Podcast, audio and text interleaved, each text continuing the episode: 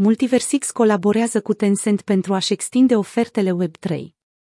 Multiversix a anunțat joi că a încheiat un parteneriat cu Tencent Cloud pentru a ajuta la extinderea ofertelor Web3 ale gigantului tehnologic chinez. Tencent Cloud este o parte integrantă a vastului portofoliu de tehnologie Tencent, care include populara aplicație de mesagerie WeChat. Multiversix, anterior cunoscut sub numele de Elrond, și-a schimbat recent accentul asupra inițiativelor metavers prin rebranduirea sa.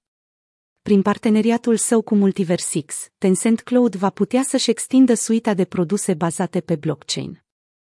Tencent, una dintre cele mai mari companii de internet și tehnologie din lume, a lucrat anterior în domeniul jocurilor de noroc și al tehnologiei audiovizuale, iar acum caută să exploreze potențialul Web3 și Metavers și va folosi infrastructura de rețea Multiversix pentru a atinge acest obiectiv.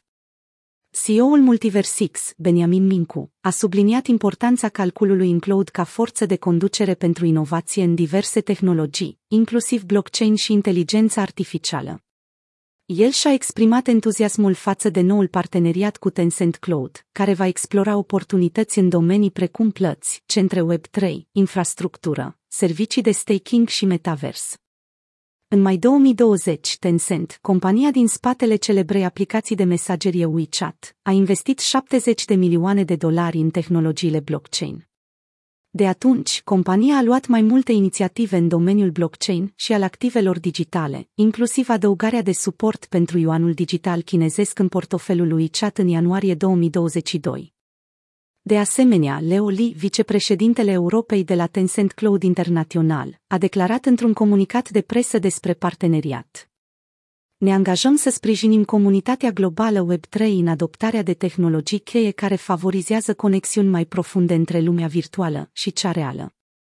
Tencent a întâmpinat obstacole reglementare în abordarea sa.